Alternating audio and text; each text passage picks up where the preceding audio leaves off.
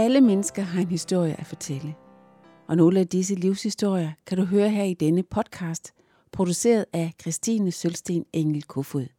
Velkommen til at lytte med. Vi er igen på besøg hos Bio Daniel Petersen i Hillerød, og vi er nået til tredje afsnit af Bio Daniels livshistorie. Mit navn er Christine Sølsten Engel Kofod. Bio, jeg skal lige høre, der var noget med, at din far havde et lidt specielt kaldenavn i sin by.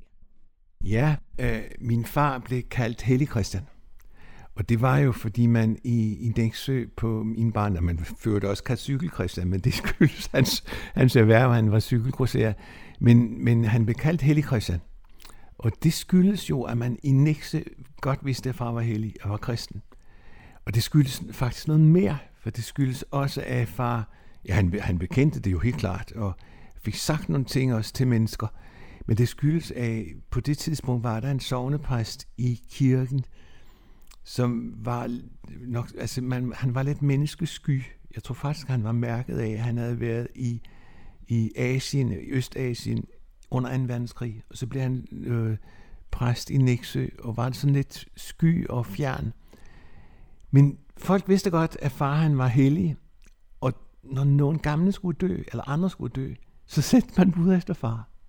Og det blev simpelthen øh, sådan, at, altså hjemme ved jeg jo ikke meget om det, andet end at så ringede telefonen, og faren, far tog den, og så et øjeblik efter, så gik han ud og tog en jakke og, og hat på, og så tog han afsted, og så var han væk en times tid eller to. Og så kom han tilbage midt i, altså, det, mens det var travlt og alt muligt andet, og så kunne han sige, at ja, men der var en, der havde, der havde det svært. Og far har faktisk aldrig fortalt mig om, hvad han sagde og hvem det var. Det, det ved jeg stort set ikke. Udover et tilfælde, og det er så mærkeligt ting på, for det var nogle mennesker, som ikke far ikke kendte engang, men de havde en slægtning, der var kommet på alderdomshjemmet i Nækse, og han var, han var gammel, og han var så jeg faktisk gået over, faldt over i bevidstløshed. Altså han var, det var på hans, slutningen af hans liv. Og så det der far fortalte mig nemlig. Og derfor ved jeg det. Og så tog far derhen og øh, skulle spørge, hvem han var. For far han kendte ikke manden heller, men fik fat i en, en af dem, som var ansat. Hvor ligger han? Hvor bor han? Og han de gik ind, og, og sygeplejersken der, eller plejeren, rystede han på armen. Nu skal du vågne, for nu er der Jensen, skal du vågne, for der er kommet besøg til dig. Han vågnede overhovedet ikke. Han var helt væk og lå sov meget tungt, altså i sådan en bevidstløs tilstand. Og så siger hun til far, ja, jeg har jo noget andet, jeg skal gøre, så du må selv prøve at se, hvad du vil gøre. Og far gør så det, han stiller sig hen til ham og kalder på ham, og slår ham lidt på kinden og prøver sådan at kalde på ham. Ingen reaktion, ingen overhovedet. Og han ligger bare der og sover.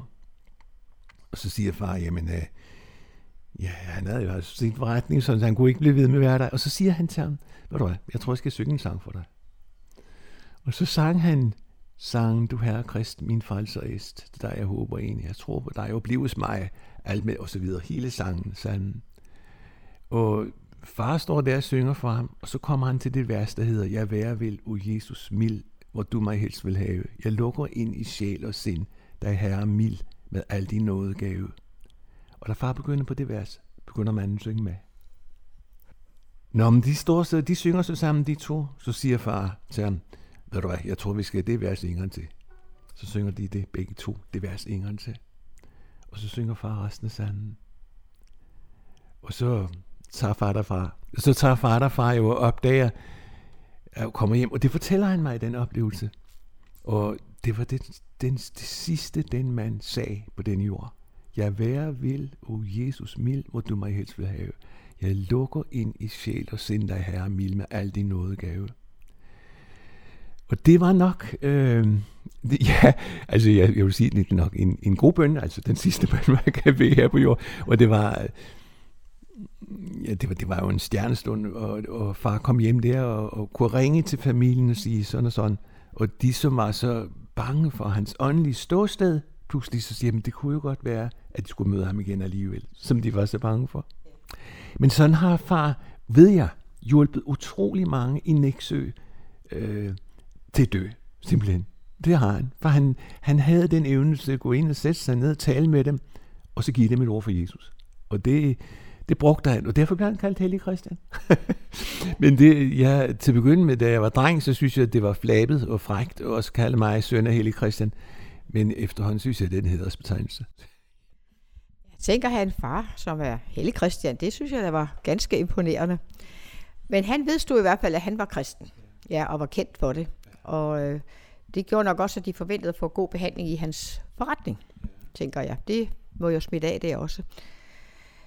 Jeg skal fortælle dig en ting, som, som jeg også kommer til at tænke på, når du siger det her, Christine. Altså far var på, på, i Rønne på sygehuset. Altså, det, der var, øh, vi var ude at besøge en eller anden, som jeg ikke ved, hvad var. Hvem, jeg husker ikke, men det kan være, at være mor. Men så inden vi skulle tage hjem, så siger far, jeg skal lige besøge vores nabo. Og naboen hos os, det, han havde en stor bilforretning, eller ikke en stor, men han lavede biler, solgte biler og noget musikforretning. Han var også kørelærer. Og han havde så om lørdagen spillet badminton, om natten fået et hjertestop og røg på ambulancen til hospitalet og blev reddet. Han ville farbesøge. Og jeg kom, jeg, det var sådan en, en tre stue, sådan havde man dengang. Og far går ind på, på stuen, og jeg bliver stående hen ved døren. Og far går så hen til, til manden, der lå der, vores nabo, der lå i sengen, og så så jeg, at der var et par andre derhen, de stod faktisk og røg. Ja, det er jo mærkeligt ting, men det gjorde man dengang.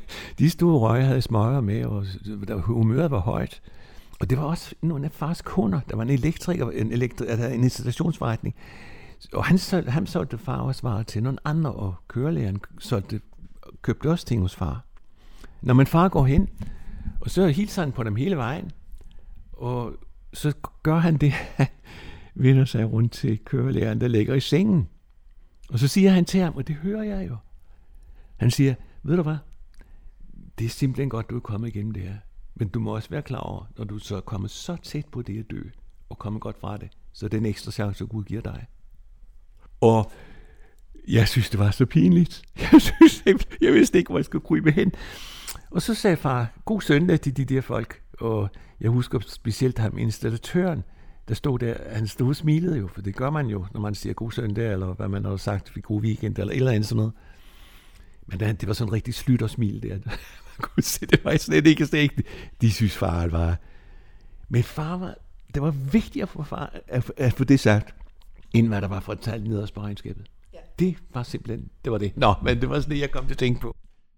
Han har haft en, en meget stor no, øh, frimodighed, og så har han haft en nådegave til at, at gå ind i det der, fordi han var jo ikke øh, en, der var bange for at blive til grin, hvis det skulle være, og sådan et smørret grin der, det, det tog han så heller ikke af. Birger, du sagde lidt tidligere, at øh, det var vigtigt for dig at vide, inden du begyndte at komme sammen med Birgit, om hun havde kaldt til at rejse ud som missionær. Men øh, ja, ja, du kom der uden for Bornholm. ja, det gjorde jeg jo.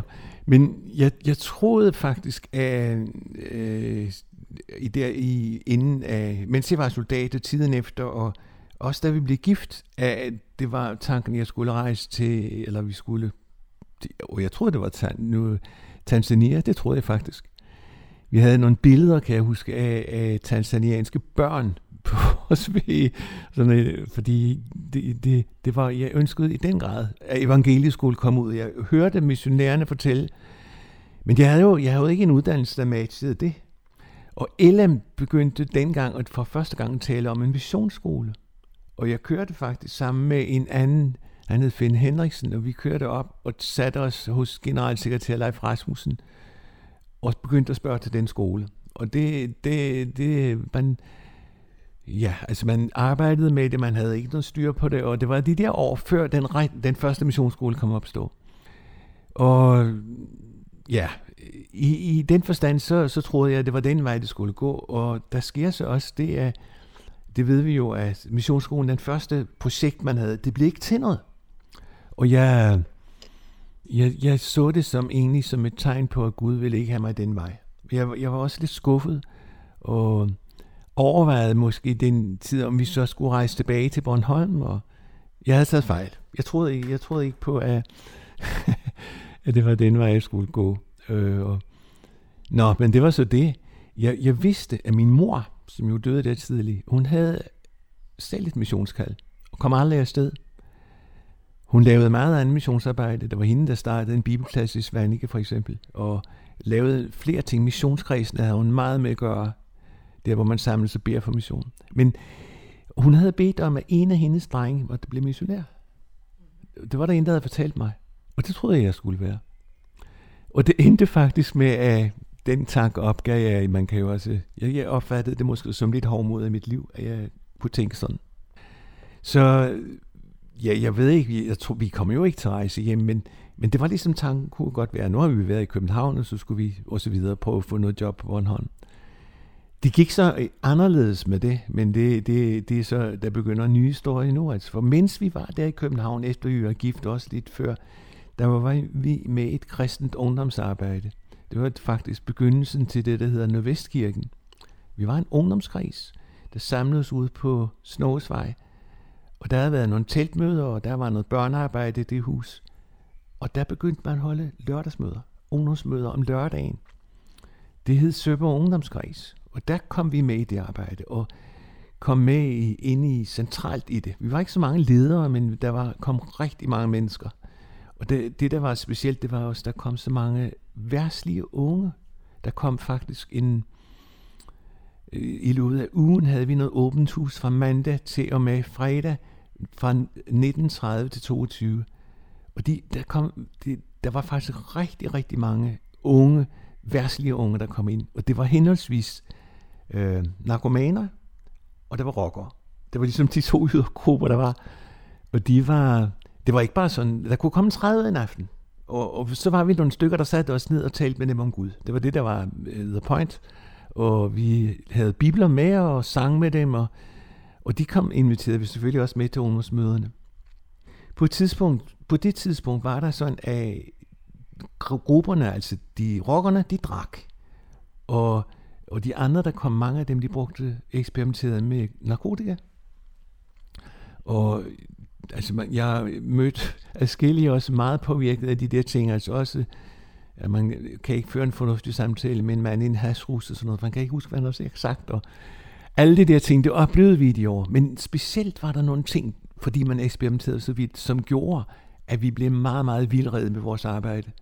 Der kom en gruppe, kan jeg huske, som på en måde, øh, det, de var 7-8, der kom vi sammen der, de kom så 14 dage efter, så kom de igen, og så spurgte jeg, hvor er din lillebror i dag? Han er død, sagde de så. Er han død? Ja, han tog noget stof, som han ikke vidste, hvad var, og så døde han. Og så gik der igen nogle tider, så kom gruppen derned. Hvor er Benny henne, eller hvad nu de hed, de der folk? Jamen, han, han er død.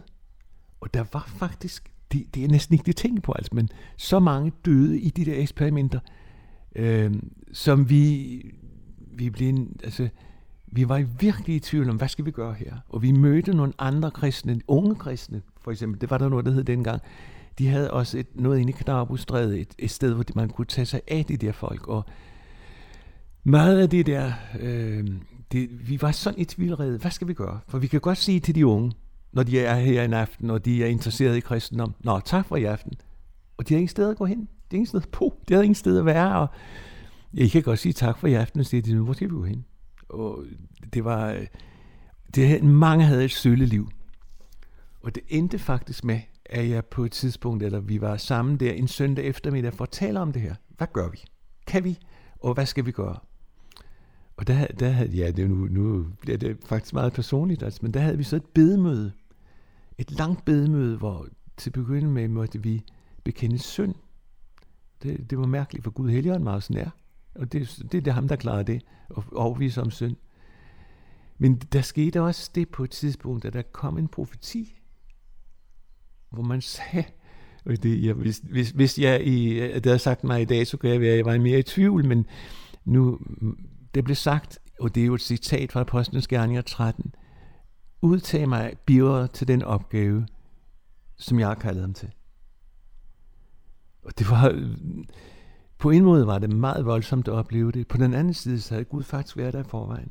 Også igen noget, hvor jeg læste noget om profeten Jeremias og andre steder. Så jeg var klar over, du vil et eller andet Gud. Jeg ved ikke, hvad du vil. Men om mandagen gik jeg ind og sagde mit arbejde op. Okay. Det var sådan søndag eftermiddag det her, men mandag gik jeg til min chef og sagde, at jeg vil gerne slutte. Og han var, Han, han blev meget chokeret, kan jeg huske. Men vi havde så en god snak om det, så sagde han, du kan bare stanse, når du vil, når det er sådan, du gerne vil nu. Og det gjorde jeg så. Det var, ja, og der begynder så en lang rejse også, hvor jeg i, øh, den, til begynde med, der, der havde jeg så ikke nogen løn.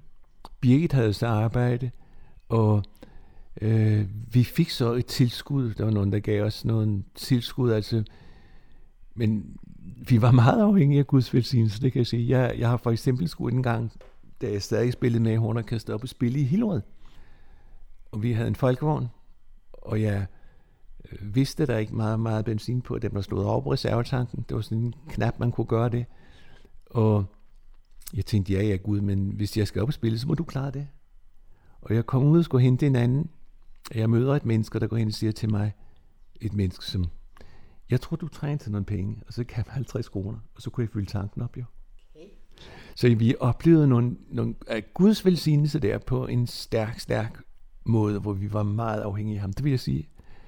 Men der begyndte egentlig, altså jeg blev ikke ansat i Luthers mission, det er, at man er ungdomskredsen, og det ender så med, at jeg faktisk bliver ansat som ungdomssekretær i Luthers Missionsforening i København.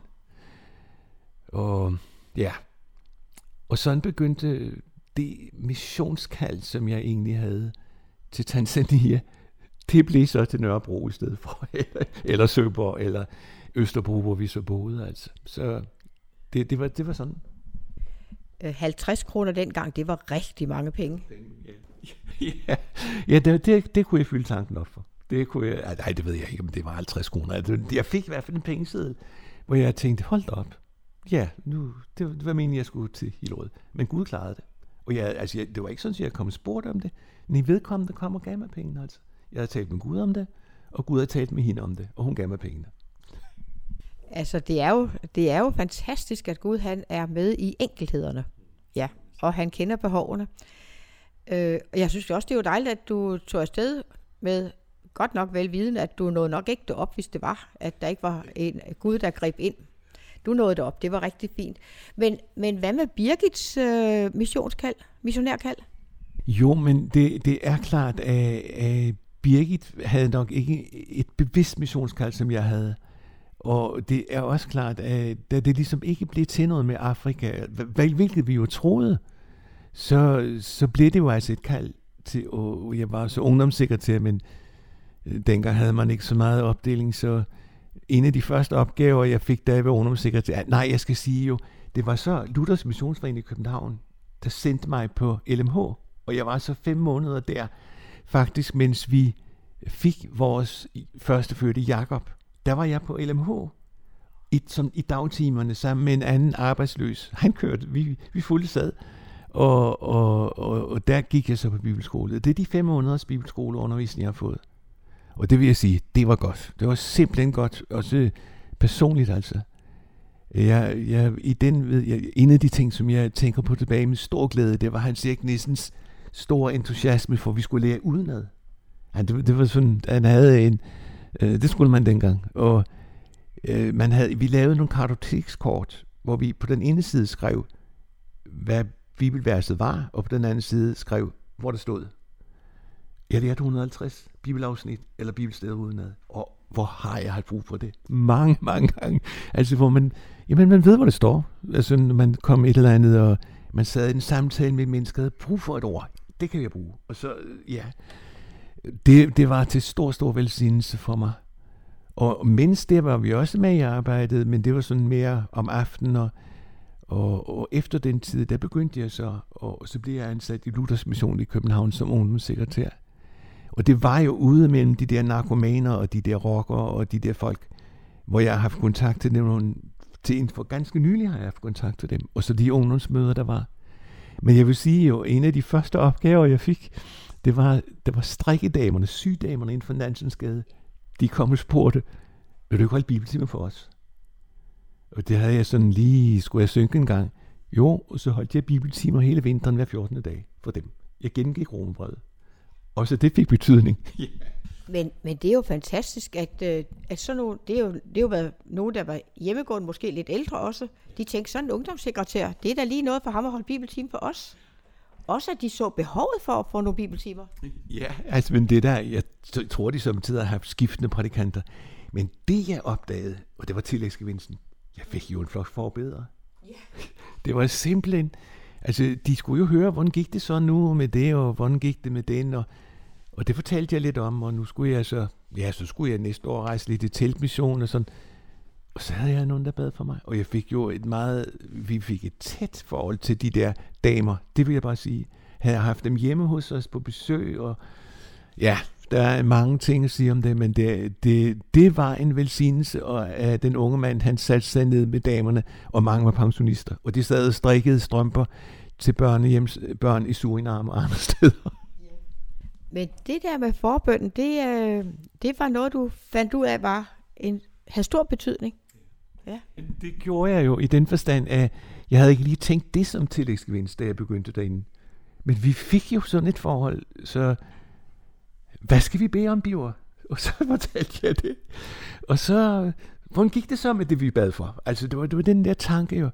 Og ja, jeg er dybt taknemmelig for de der kvinder. Der, og det tror jeg, det, der, det var sådan en kærlighed og, og sådan en omsorg, ikke bare for mig, men også for Birgit og vores børn. Vi havde dem inviteret hjem nogle gange til juleafslutning, og jeg kan sige, der var ingen, der havde skavanker den dag, der stansede dem. De kom alle sammen. Og de, de ja, ja, og vi, både også, da vi boede ude i missionshuset, som vi havde på Frederiksborg, hvor vi kom til bo en tid, der havde vi dem. Og vi havde dem så også i, da vi flyttede til Rødovre, øh, der var de også på besøg. Og i blandt andet nogle af dem, ja, dem har jeg faktisk ja, fulgt helt til graven, altså, fordi de havde virkelig brug for, at der var nogen, der hjalp dem og støttede dem. Men jeg var, jeg var, jo, jeg var jo ikke sådan øh, ansat til det, men og det stod heller ikke i min arbejdsplan, men det var bare vigtigt. Altså. Men du har så haft kontakt med dem. Holdt du bibeltimer kun en, en enkelt vinter, eller blev du ved med at holde noget for dem? Og øh, hvor, hvor, hvor er vi hen sådan årstalsmæssigt? Altså, jeg holdt ikke, blev ikke ved med at holde bibeltimer for det, men det, det er vel, ja, jeg tror, jeg holdt to-tre år der, om hver vinter, og, og har været derinde mange gange siden, altså, men det, så fik jeg jo, jeg fik også andre opgaver i Luthers Mission, hvor jeg skulle rejse meget, og derfor så var det ikke bare sådan lige kommet hver 14. dag. Og, og, men jo, jeg har holdt i flere semester, men senere så det blev det bare sådan, Øh, en eller to gange på en semester, jeg kunne komme derind og, og være sammen med dem. Og, og, og det vil jo også sige, det var jo mennesker, som var ældre mennesker, og der var en udskiftning også der. Altså folk, de døde jo, og ja. Men jeg, jeg har mødt nogle ting der, altså, som, som har holdt op, og hvor har det været velsignet godt. Jeg husker, øh, det, det skal jeg lige fortælle dig, jeg husker en, øh, hun hed faktisk Hedvig. Hun havde fået en jernblødning, og sad på et plejehjem inde i København, og var, var hun var meget, meget dårlig til at tale, og det blev værre og værre. Og en af de sidste gange, jeg var inde besøge hende, der havde jeg så Karina med, vores datter. Hun har været en, en lille pige der, og jeg tænkte, det kunne nok gå. Det Karina tror jeg også, det gik. Men så sidder jeg og snakker med hende, men hun var så dårlig til at tale efterhånden, så jeg, kunne, jeg gættede på, hvad hun sagde, og så fortsatte jeg samtalen derfra. Og ja, jeg, jeg har nok gættet forkert mange gange, men det, det var sådan, samtalen foregik.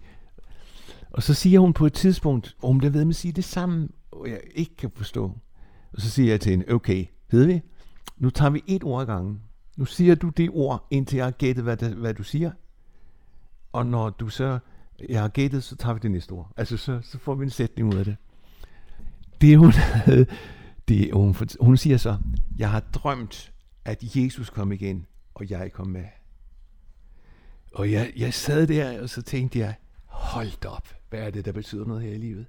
Og jeg tænker på sådan et menneske, der sad der i, i stor armod, og hun kunne ikke altså havde en fornemmelse for tiden. Man kunne komme, og så kan man gå med sammen. Tak for, du kom. Altså, der, der var ingen, hun kunne slet ikke...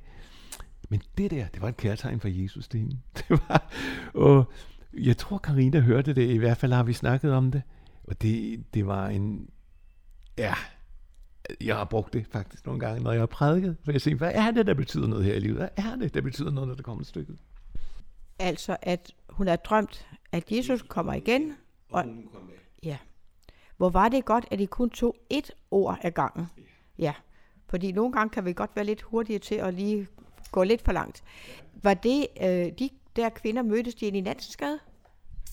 Ja, de, de mødtes i kælderen i Nansensgade. Og de, det var, jeg husker ikke, hvad for en dag det var, men så mødtes man der kl. 1, og så til kl. 1 eller andet 4-5 eller sådan noget vel, med øh, bibeltime og så kaffe. Og når det var hver 14. dag, så var der, øh, så strikkede de, altså det, den, den mellemliggende, mellemliggende uge der, der. Så ja.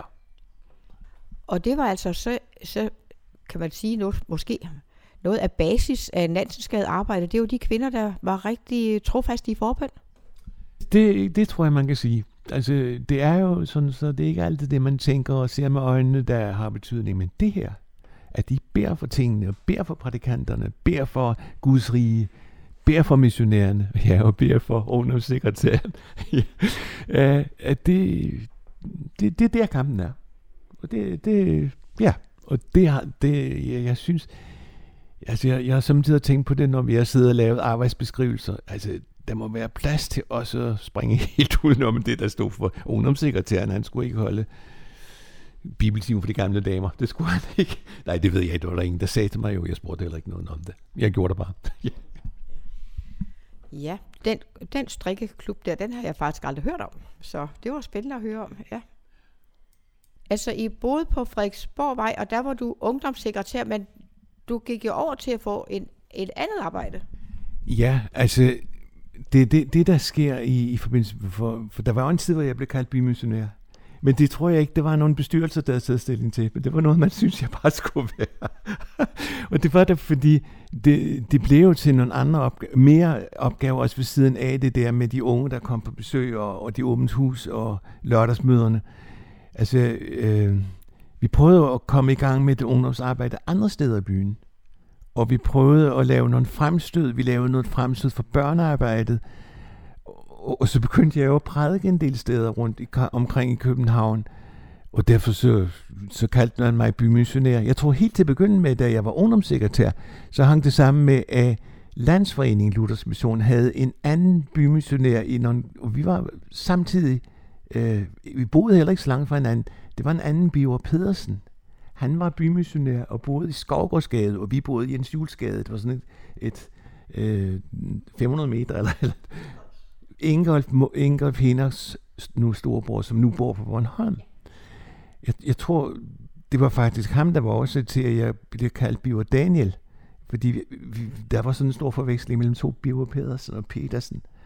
Og så spurgte han, om jeg ikke havde et mellemnavn, og så begyndte man at kalde mig Bjørn Daniel. Og det, det var der, det begyndte. Men jeg var ungdomssekretær til at begynde med, og så rejste han til Aarhus, og så blev jeg bymissionær. Og det tror jeg ingen, det står jeg, jeg kan ikke finde det i en protokol, tror jeg. Men det var, det var, det, det var, det var helt fint for mig. Altså, jeg, det gjorde ikke noget for mig, hvad jeg hed. Men da, da vi så havde boet på Frederiksborg, der fik så jeg et kald fra landsforeningen til at gå ind i ungdomsarbejdet på landsplan. Sammen med Claus Munk, og vi blev så ungdomssekretær på landsplan og rejste rundt på lejre og, og, ja, og besøgte i ungdomskreds og, og det, det var jeg så en årrække der altså. Så på den måde begyndte der noget andet nyt, men, og vi måtte flytte fra Frederiksborg, for det sagde man til mig, til, sagde man til os, altså, det der med, I står midt i en masse arbejde, der bruger al jeres tid på, så skal du ikke bare få en ny titel, nu skal du være skulle flytte derfra. Og det gjorde vi så, og flyttede til Christiansdal i Rødovre. Så det var sådan, det var. Men det gav jo da i hvert fald nogle store udfordringer på hjemmefronten, at du skulle til at rejse land og rige rundt. Ja, det er helt klart. Der, der måtte Birgit, der blev trukket mange veksler på Birgits side, og, og jeg har faktisk rejst rigtig, rigtig meget i mange år. Og altså, jeg blev ansat som ungdomssekretær med tanke på administrativt, at skulle tage mig af, hvad der var. Og det, det gjorde jeg gerne, men det har aldrig ligget svært for mig at tage mig af sådan nogle ting. Så der blev også meget tid til at rejse. Øh, nogle år senere kan jeg huske, jeg, jeg, jeg, jeg regnede ud af, jeg havde som fast rytme, øh, at jeg var en uge væk hver måned, plus afskillige weekender. Så det, det, det var det er mærkeligt at tænke på, fordi det, det tror jeg så, Gud har været god, fordi Birgit har taget sig af børnene, men de har ikke oplevet det som jeg, et savn, jeg var langt væk, altid. Det, de, de, vi har spurgt dem, og de har, de har ikke, altså, ja, altså jeg savnede dem, og de har sikkert også savnet, at jeg ikke var der, men, men øh, nej, vi, vi, Gud har velsignet os også på den måde, altså. Det synes jeg virkelig. Så ja. Men på det tidspunkt, øh, hvor I flyttede til Christiansdal, det var så i 78, der er børn også ved at være lidt store. Ja, altså det, det, det er det der, øh, Jakob er syv år, og, og Karina er, er fem. Så, ja, men øh, jeg, jeg, jeg er ikke helt sikker på det der. Jeg har ikke regnestykket her i hovedet, men det, det, det, det er der der, altså. Hvor, i hvert fald, øh, Jakob var, var, øh, han gik i skole, øh, og, og, og Karina gik i børnehave, eller skulle gerne overflyttes den børnehave i, øh, i Rødovre, kan jeg huske, det havde vi lidt problemer med. Men, men altså, det var, det var i de der år, men, men efter det, og, og specielt, da der var gået nogle år, hvor jeg havde været universitetsekretær og begyndte at arbejde på en anden måde, der, der var jeg faktisk meget væk, altså virkelig meget væk. Så jeg kan huske, men det, det, da jeg blev 40 år, og det bliver jeg midt om sommeren, der, øh, der havde vi så inviteret gæster på min fødselsdag. Og så sagde vi til andre, når det var gået, og det var helt fint, så skulle vi måske prøve at holde en fest eller et eller andet, og invitere dem, som var på sommerferie, så vi kunne markere fødselsdagen. Og der opdagede jeg jo, altså, da vi begyndte at kigge i kalenderen, at det kunne blive, at der kunne måske blive noget lige omkring efterårsferien, men ellers så skulle det blive sidste søndag for jul. Ellers var jeg afsted. Og der øh, lærte jeg nogle ting om at også få skrevet det der bogstav F på nogle dage, hvor jeg holdt fri. Altså, det var simpelthen nødt til det. Men øh, det gik jo også, og ja, jeg tror da også, at Gud har velsignet det, men det, der var mange opgaver, der var mange ting, der skulle gøres, der var mange, der gerne ville tale med mig, og der var mange, der gerne ville også, at jeg skulle besøge dem og sådan. Så der var mange ting der, altså. Det vil, det vil jeg bare sige. Spændende over. Øh, når du rejste rundt i landet, øh, var det så til øh, bibeldag, eller var det, bi, hvad hedder det, missionsuger, eller var det på lejre, eller hvad var det? Jamen det var jo hele, øh, altså det var, det var på lejre, og det var enkelmøder i ungdomsforeninger. Og dengang, der fik man også, øh, ja det var lidt mærkeligt, for da jeg begyndte at være ungdomssekretær, så sagde de, du skal ikke øh, besøge bestyrelser. Men efterhånden blev det mere og mere, fordi det blev, der var behov for det. Altså man simpelthen administration der, den, den gjorde det, øh, at jeg havde mange møder med bestyrelser. Men øh, der i ungdomssekretærtiden, der var der besøg og, og forkyndelse, og det var lejre, og det var møderækker. Øh, ja, meget sådan nogle ting, altså, som, hvor, hvor, hvor jeg var, var afsted og, og, og forkyndte Guds ord. Så det var øh, meget, altså jeg kan huske også det, de år, der var mange nytårslejre, havde vi i Luthersk Mission. Og jeg husker, at vi på et tidspunkt lavede en restriktion. Vi sagde, at det kan kun være hvert andet år. Fordi vi, vi havde, jamen, når man skulle afsted på nytårslejr efter julen, så, så var der så meget forberedelse, og så var der, altså julen forsvandt også. Så, så, men, men det blev så det, og nu er det jo, altså man har vel ikke så mange nytårslejre mere, sådan noget, men der, der var rigtig mange der. Vi har haft nogle mange, mange gode oplevelser på de lejre der, det vil jeg sige. Hvorfor måtte du ikke øh, besøge bestyrelser? Jamen, det, det synes man ikke, det var nødvendigt altså. Det var, det var landsforeningen, der sagde, det skal du ikke. Du skal ikke besøge bestyrelser, du skal, du skal holde møder. Du skal ud og møde de unge. Og det var jeg helt med på. Altså, jeg vil gerne møde de unge, og, og gerne forkynde for dem. Og, men, men, og så blev det efterhånden, altså, fordi der var nogle ting, der, der, ja, der gik lidt skævt, og du ved, man kunne holde en, en, en hel aften sammen, uden at få bestemt noget som helst. Så jeg måtte lære nogen at lave en dagsorden, og lære nogen at lave et referat, hvad man har besluttet.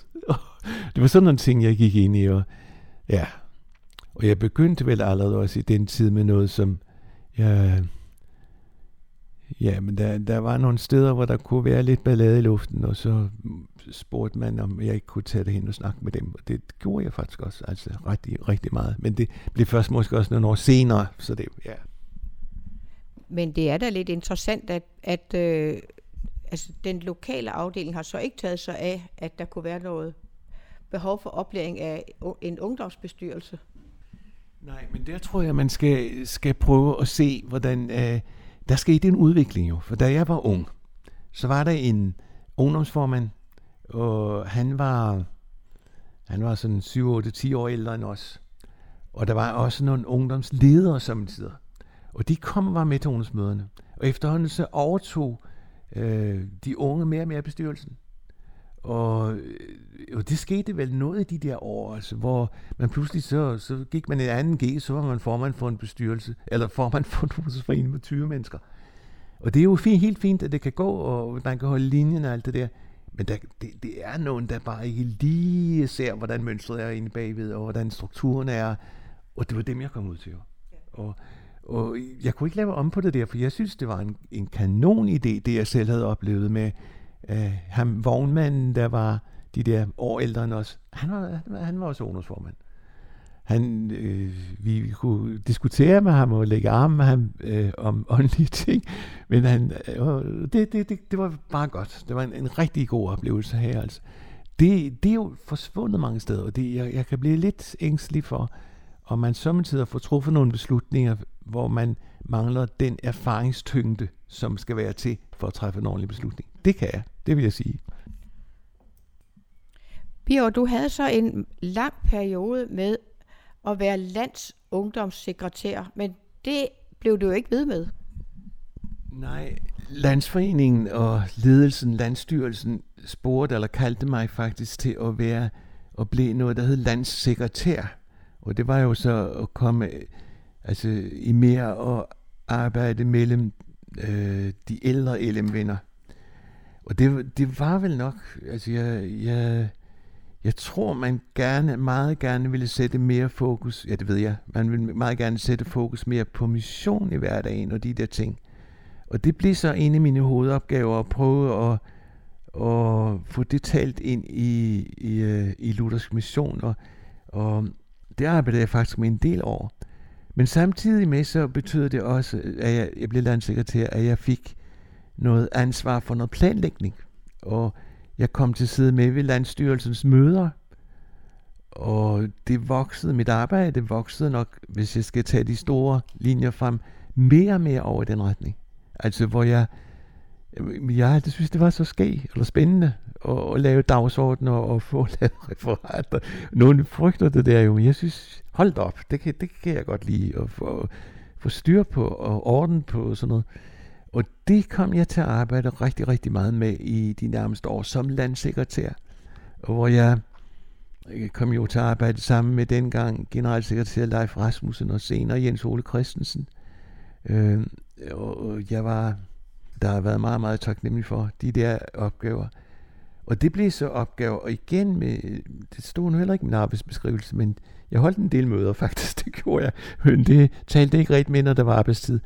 Ja, det gjorde det jo også, fordi det, jeg, jeg havde kun 24 timer i døgnet, så, så jeg kunne ikke mere alligevel. Men, men så blev det noget med personaleansvar og arbejdsbeskrivelser, og det blev, ja, det blev mange, mange af de der ting, som, øh, øh, ja, og igen, mange samtaler med mennesker. Og det blev, jeg ved ikke, øh, det kan jeg vel også nævne, at der var mange, ja, der var mange konfliktsituationer, jeg kom ind i. Det vil jeg bare sige. Men det, det, det, og mennesker var kommet uoverens, og jeg blev sagt, det kan du ikke prøve, og, og, og så tage udtale med dem og så videre. Altså, det var sådan nogle, mange sådan nogle opgaver. Og så det var, det var, det var ikke bare at sidde og skrive på, og dengang havde vi så ikke en PC, vi skrev på en elektrisk skrivemaskine. Det var sandelig også mange andre ting, der skulle gøres. Altså, og ikke mindst planlægninger af større møder og sådan noget. Det synes jeg, det er så spændende. Og det, havde jeg rigtig meget at gøre med. LM's landsmøder for eksempel, og rådsmøder, hvor vi sendte et bilag ud på vel 40-50 sider, som man skulle læse i forvejen. Og ja, sådan nogle ting, det, det var jo den tid. Altså.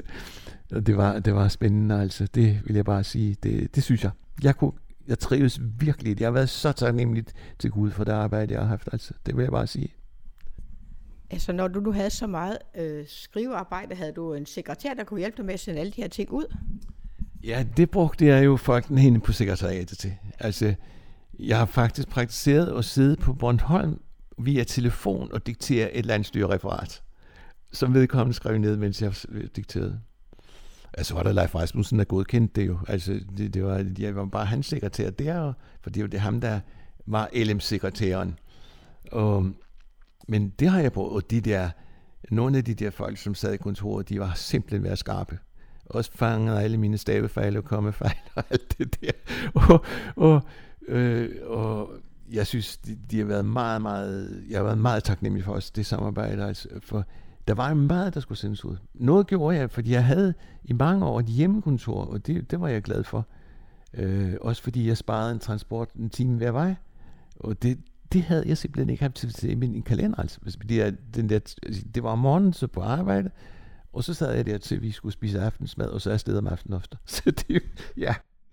Det har været en, en travl arbejdsdag. Vi vil nu slutte øh, tredje afsnit af Bjørn Daniels Petersens livshistorie, øh, men vi fortsætter om lidt.